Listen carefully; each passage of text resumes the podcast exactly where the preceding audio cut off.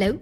Welcome to this week's edition of the Africa Climate Conversations podcast. I'm your host, Sophie Mbugua. So, last week, the Intergovernmental Panel on Climate Change, IPCC, released a landmark report on the physical science of climate change. So, this week, we are taking a break from the solutions to look into that report. What does it mean for Africa, and what is the way forward?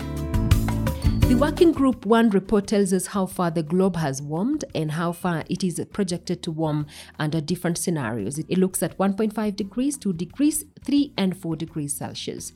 Remember, the Paris Agreement aims at keeping the global temperatures below 2 degrees while pursuing efforts to limit it to 1.5 degrees Celsius.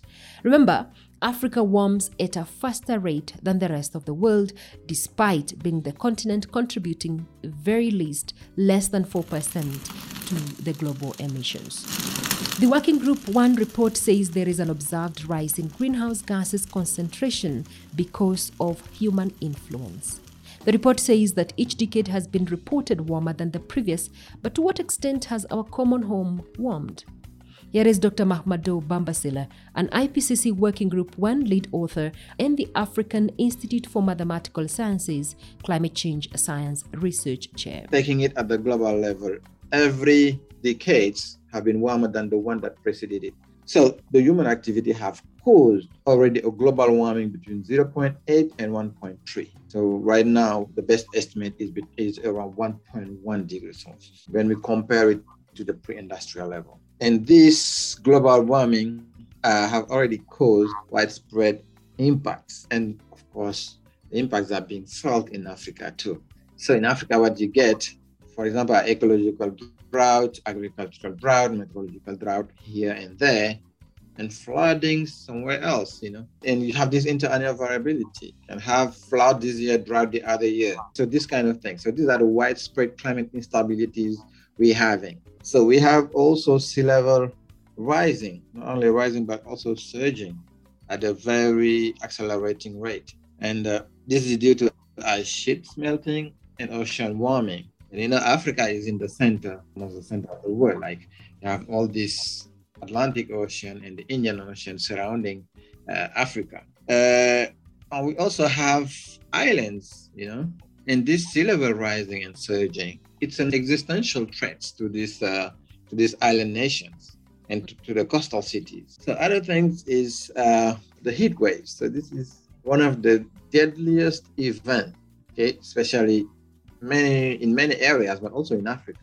So these heat waves will rapidly increase. And uh, what is scariest, actually, that and we have been assessing it, is the compound extreme. So compound extreme means you have heat waves happening in a region already experiencing drought, or you are having extreme precipitation in a region already a subject or experiencing windstorm. So you're having bushfire in a region already experiencing a heat wave or already experiencing drought. Or you have these cities experiencing erosion and sea level rise and having floodings, pluvial floodings hitting it at the same time. You see, so these are compound extremes. Basically, the report is uh, say we already know that these they, these are dangerous but rare events. Uh, the report is saying that these events are not going to be rare anymore. Now, Dr. Joseph Mutemi, an IPCC Working Group 1 lead author and a lecturer at the University of Nairobi, says one of the report's main concerns is the episodic extreme events.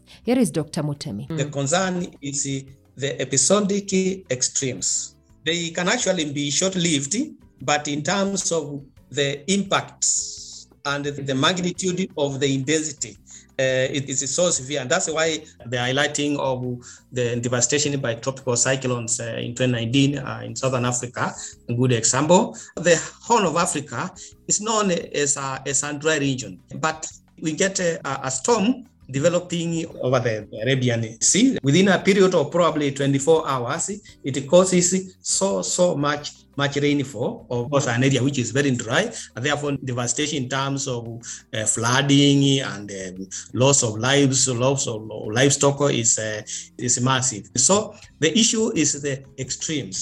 The episodic mm-hmm. event, reality becoming widespread, and uh, the, the, their unpredictability becomes uh, the, the, the, issue of concern. So these are now the areas of linking this assessment with the operational meteorological operations and uh, continuous monitoring and that short-term predictability, even actually up to the scale of uh, just uh, minutes and hours, so that uh, the information can be actually available. Now, the United Nations Department of Economic and Social Affairs indicates that the world 10 fastest growing cities between 2018 and 2035 will be in Africa.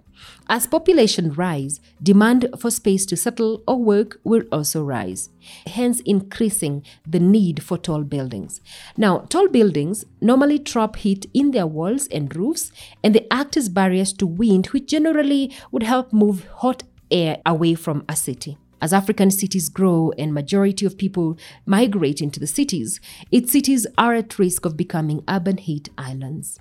Bamba Sylla says the report warns that extreme heat will intensify with every degree of warming. So, if you take it at a global level, prior to the influence of human activities, like uh, if you take pre-industrial period, 1850, 1850 to 1900, around that. So we were having these extreme heat events occurring once per 50 year, 50 years. So now, where we're having 1.1 degrees Celsius, it's exactly 1.07. We're having it five times more likely every 50 years. So if we reach 1.5 degrees Celsius, it will jump to around nine times more likely every 50 years. So that's if we reach 2 degrees Celsius, 14 times more. If we reach 4 degrees Celsius, 39 times more. Yeah, this is at the global level. And then these numbers, if you consider Africa only, so these numbers are amplified. But how extreme it will be depends on us. That's basically what, what the report is telling us. So basically, this report is telling us every fraction of degree matters, which means for Africa, all this melting of glaciers in East African mountains top, right? We're having it currently.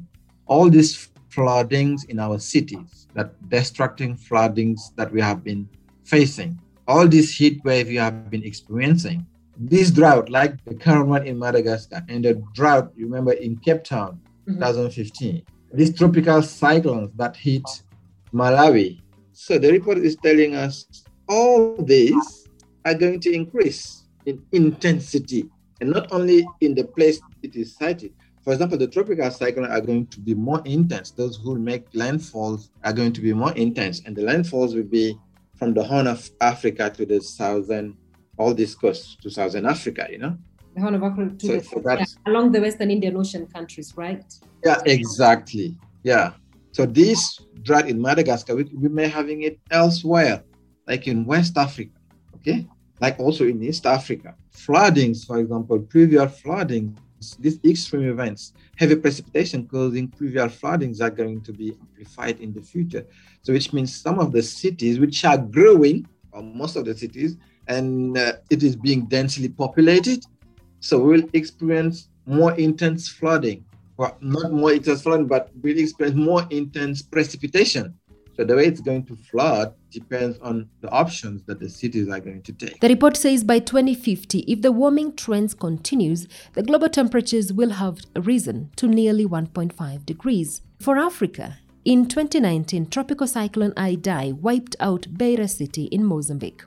Over 1.1 million people are currently food insecure due to a four year consecutive drought in southern Madagascar. Cape Town, South Africa, has been experiencing record level water shortages since 2015. Somalia has been experiencing extreme and frequent tropical cyclones, impacting the countries once a year since the 2018 tropical cyclone Sagar. And last year, Senegal received more rainfall than it dares in three months rainy season in a day, not to mention the Rift Valley lakes in Kenya already swelling by day. Now, this report comes as a stark warning that this event and many more will intensify. What does Africa need to adapt to different events? Here is Bamba Sylla. You know, most of the countries, they still have some lack of information, lack of uh, skills. So we actually need to get more means in terms of taking climate actions. So we need more funding. So we also need to have more funding to train uh, the next generation of scientists. We need to have more funding to fund uh, research scientists because something that uh, is really proud for this uh, report is that some of the African scientists were contributing heavily to this report, and that's excellent. But still, we have some like landslides. We have very limited information on landslides. This is because the studies uh, did not exist. And we have other other climate impact drivers. We have very little information, so we give them low confidence because we don't have studies, very few studies on that. So while when you go to other regions like America, Europe, Asia, so these informations are there. Africa needs to fund its research scientists to actually work on those things where we don't have information. We need to train the next generation of scientists, but we need them to get involved in, in, in this kind of UN reports to speak the African voice. So this, this is pretty important. Mutemi says collaborations are also crucial to conduct future research, key in filling the existing gaps and understanding future warming trends. The individual uh, countries by themselves will have a limited uh, capability to monitor uh, purely by their own resources. Actually, very few in Africa, even us here in University of Nairobi, we do not have a supercomputer at all, at all, at all. So, in order to be able to run uh, this um, high resolution and high performance uh, intensive computing uh, applications, which we need, we have to rely on um, computer resources facilitated through international collaborations. So South Africa uh, gives us a, a, a hub. Uh, there is a, a, center providing a computing hub, and the new concept of cloud computing, I think, is a, really a paradigm shift, so that uh, we can be able to to use um, uh, not only just our own facilities, because also economic situation does not um, give us that much priority to have these resources locally available, but also the by themselves being available is not the solution. Solution is being able to partnership with those who have the resources and advanced so that we learn from them, we work together, we develop the working modules together, and then while working on our weather, we'll also then uh, be able to give them the necessary data and infrastructure which they need for purposes of getting consistent global and regional signals. So partnership is the way forward. But this doesn't mean that nothing is being done in the continent regarding climate research and data collection. Here is Bamba Sylla again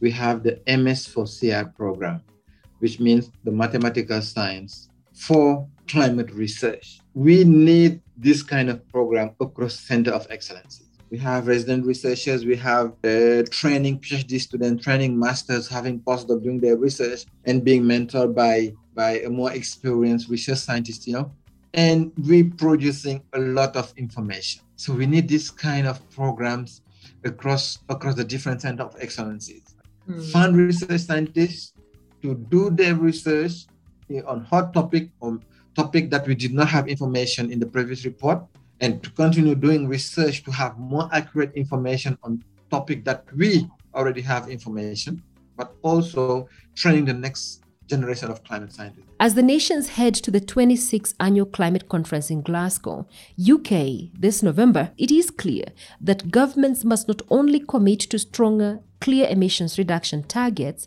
but nations must now walk the talk and implement those policies to flatten the warming curve. So the question is were we able to adapt? So that's one thing. Not really. So, in the best case, even if we were able to adapt, so the report is telling us these events that we have been experiencing right now are going to worsen in the future. So, will our adaptation capabilities follow? So, this is the big question.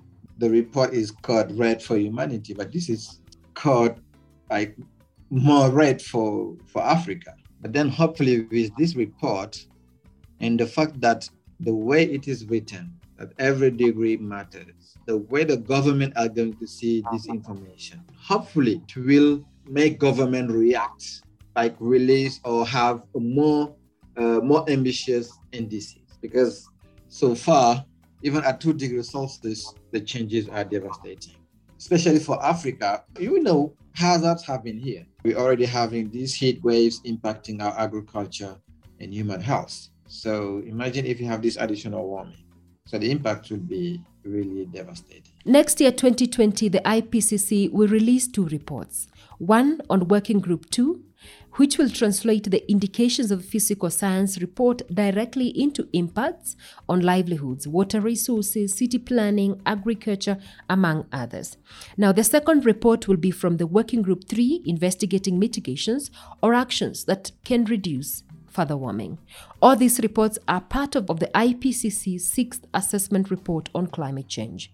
Now, the report will be released on time to inform the 2023 Global Stocktake by the United Nations Framework Convention on Climate Change, UNFCCC. 2023 is when countries are expected to review progress towards the Paris Agreement goals.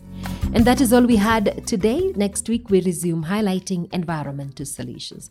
But for now, kindly remember you can still listen to many other episodes available on Spotify, Google, Apple, every other podcast channel, and our website www.africaclimateconversations.com. We are also on Twitter, Facebook, and Instagram. Kindly follow us there and let us interact. Until next week on Tuesday, Kwaheri. My name is Sophie Mbugua.